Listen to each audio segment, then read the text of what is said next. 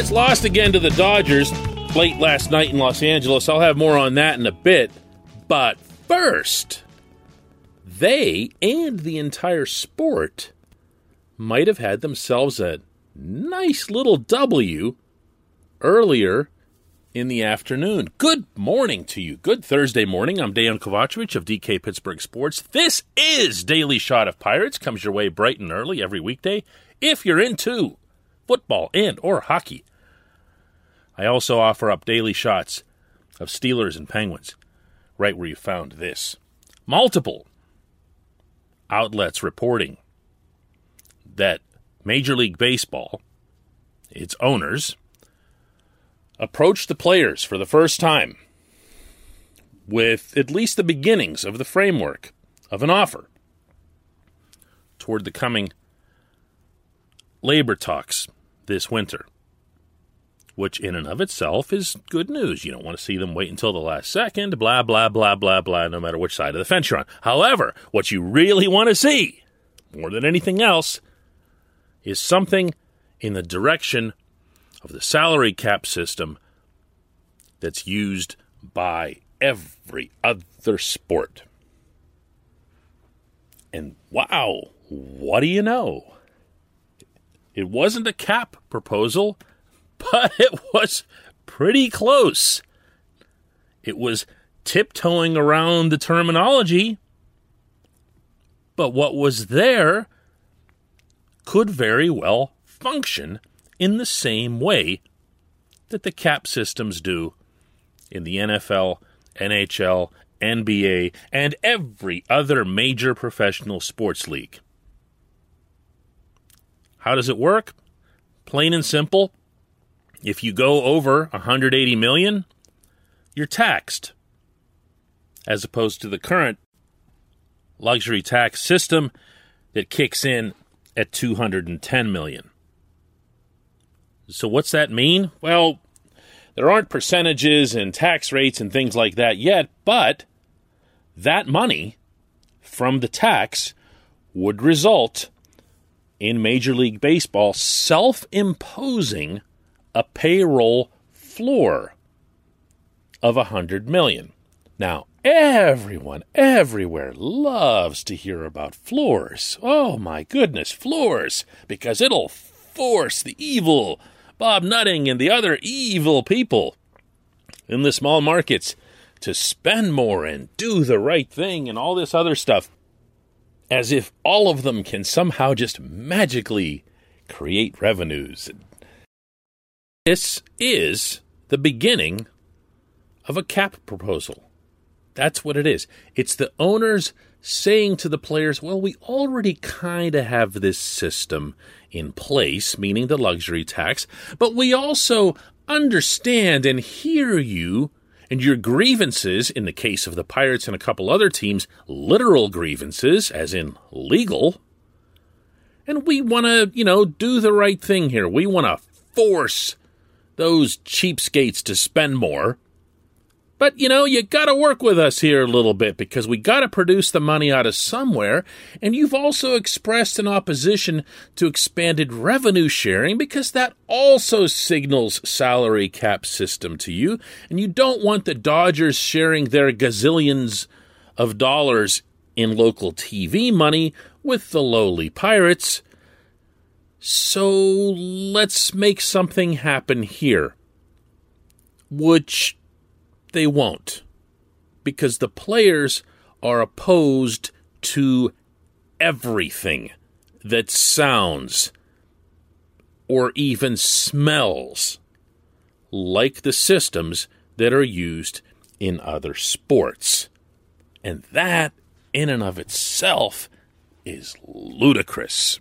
This portion of Daily Shot of Pirates is brought to you by North Shore Tavern directly across Federal Street from PNC Park, home of Steak on a Stone, home this week to all kinds of pickle fare, both at North Shore Tavern and at the neighboring companion venture, Mike's Beer Bar. They are serving pickle beer for those of you coming down to the Picklesburg event this weekend. I don't know why people come to this thing, but I'm glad that they're having it. I really have never figured out what the heck Picklesburg is, but it's cool that we can, you know, congregate again safely and vaccines and all that other stuff. Great.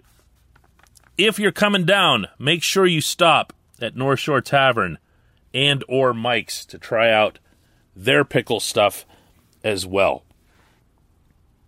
The players are the only ones who get hurt by the current system. Oh, not the very, very top ones, not $40 million from the Dodgers for Trevor Bauer, but if your system, from the player's perspective, is predicated upon the Dodgers and a couple other teams compensating for everyone who's currently spending under a $100 million, that system is broken for your membership. Then you are not getting as much out of Major League Baseball's owners as you could be. How many teams do you think, off the top of your head, have payrolls less than 100 million? Do you think it's just the Pirates and a couple other teams? Guess what? It isn't. 12 teams are under 100 million. 12 of them.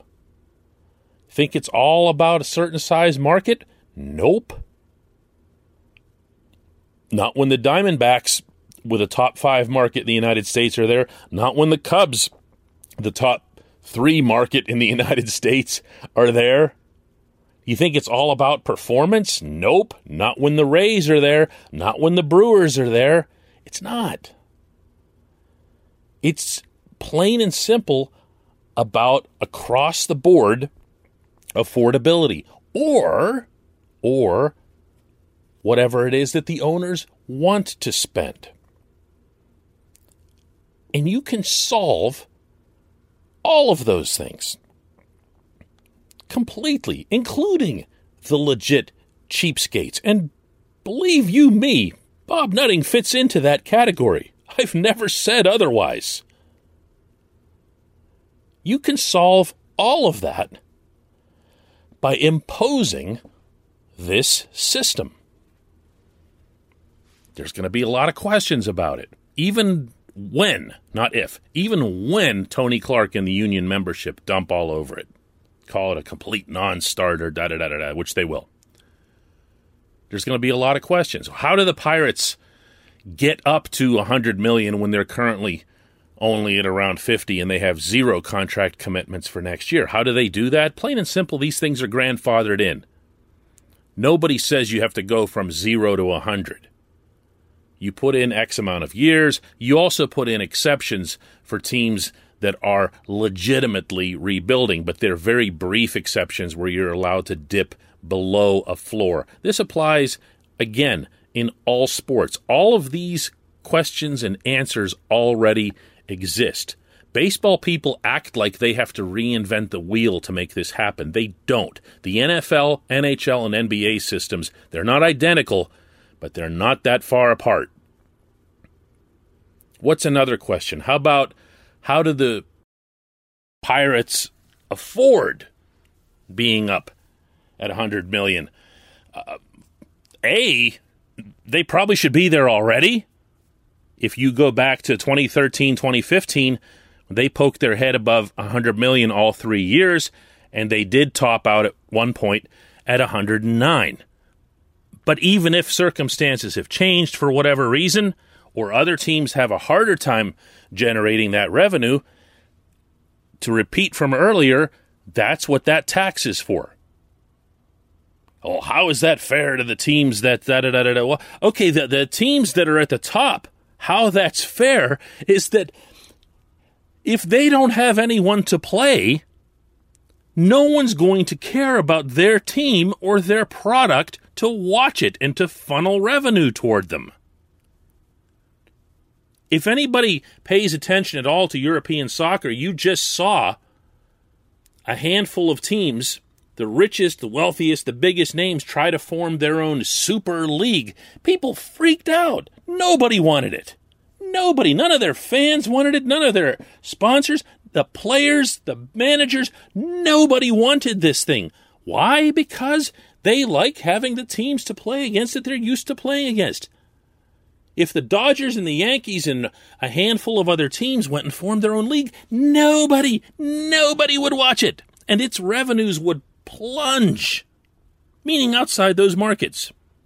And even inside those markets, it would be a turnoff. You'd be watching the same teams all the time. They don't like to admit this, but they need the rest of the league. Why would the owners do it? Why would the richest owners do it? Is another question. The richest owners would do it because how do you think they got to be so rich, to borrow from the old commercial?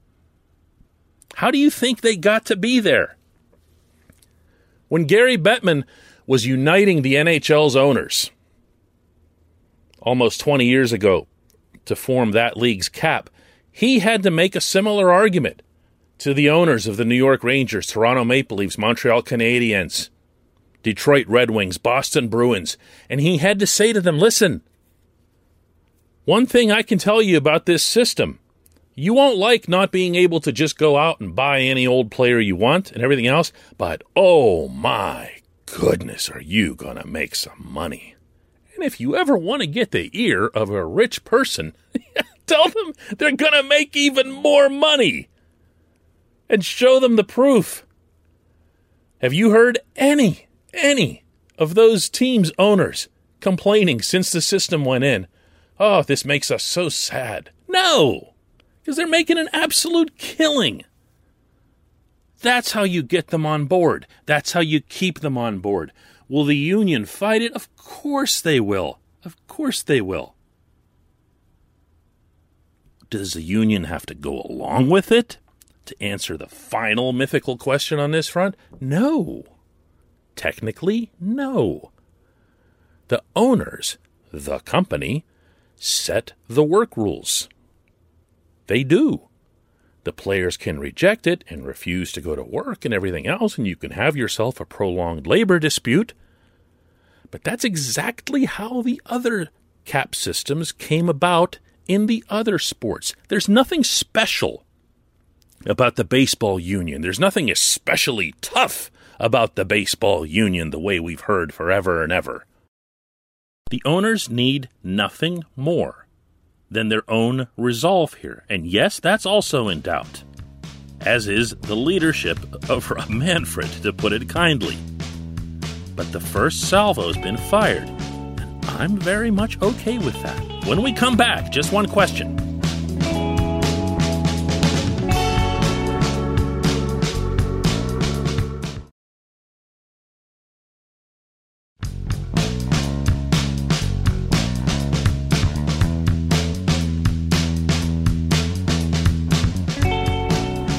It's time for just one question. And that comes today from Andrew Kiefer, who asks Do you still have faith that the Pirates are on the right path given their woeful performance of late? And Andrew, you sound like somebody who stayed up and watched all of that game last night in LA. And I can respect and appreciate anybody who does something like that without being paid to do so. so it's it's rough. Jeff Brubaker, uh, for anybody who didn't stay up, was tagged for seven runs, eight hits, three more home runs, uh, lasting only four innings. And in watching it, it's amazing that he even pulled that off. I have significant, significant doubts as to whether or not he should continue his season. Starting three weeks ago, Derek Shelton was openly stating that they needed to manage his innings because he'd been shut down all of 2019. 2020 was obviously a shorter season for everybody, so he's already well into the bonus round of where he should be pitching. But there comes a point where the bonus isn't worth it when you're getting beaten up like this. Brubaker's a good pitcher. Sorry for this the side track here, but this I feel is kind of important to bring up. Brubaker's a good pitcher. He's going to be a good, steady, big league pitcher. But this isn't the time. This isn't the time. He's clearly off his game, whether that's due to fatigue or he's just kind of expired at this point for the year.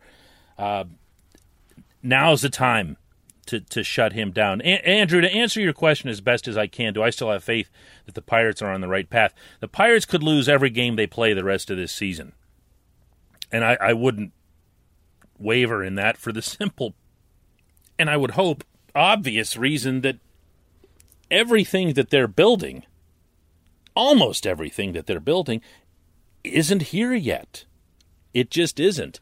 When you commit to the kind of plan that Ben Cherington and his staff have committed to, what you're doing in August of year two really doesn't matter all that much, other than when it's attached to players, well, like Brubaker.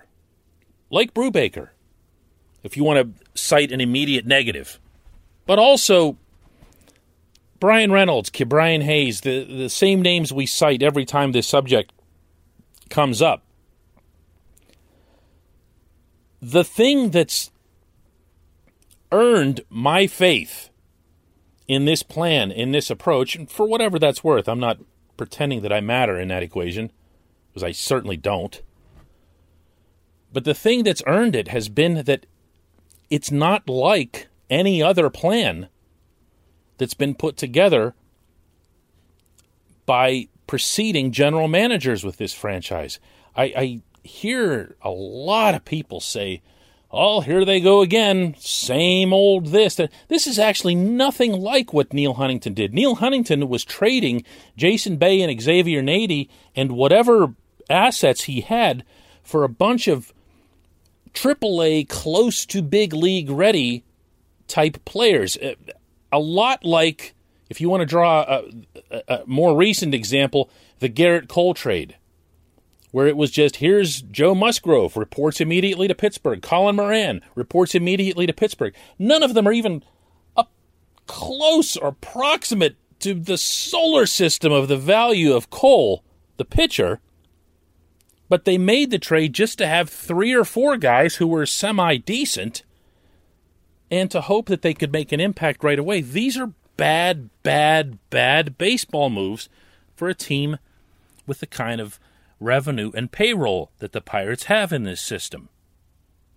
So, this plan, this thing that I've wholeheartedly endorsed, isn't really affected hardly at all by what we saw at Dodger Stadium, by what we've seen really since the day Adam Frazier was traded out of San Francisco. You know? We haven't seen the Pirates really maybe the one really good game against the Brewers. You know, the 14 to 4 rout, and other than that it's just been trash. With one exception, and I'm going to throw this in too before I close out for the day.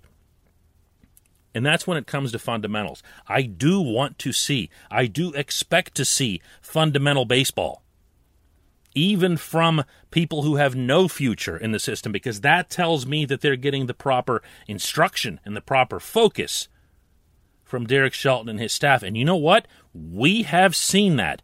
It's been a bizarre mix. The amount of losing that the Pirates have done, combined with their defense ranking top five in the majors. Really weird, but also really true and I think a feather in the cap of Shelton and his staff. But yeah, no, man. you know, I'm not connecting this. I'm just not. I appreciate the question. It's good stuff. I appreciate everybody listening to Daily Shot of Pirates, and we'll do another one of these tomorrow.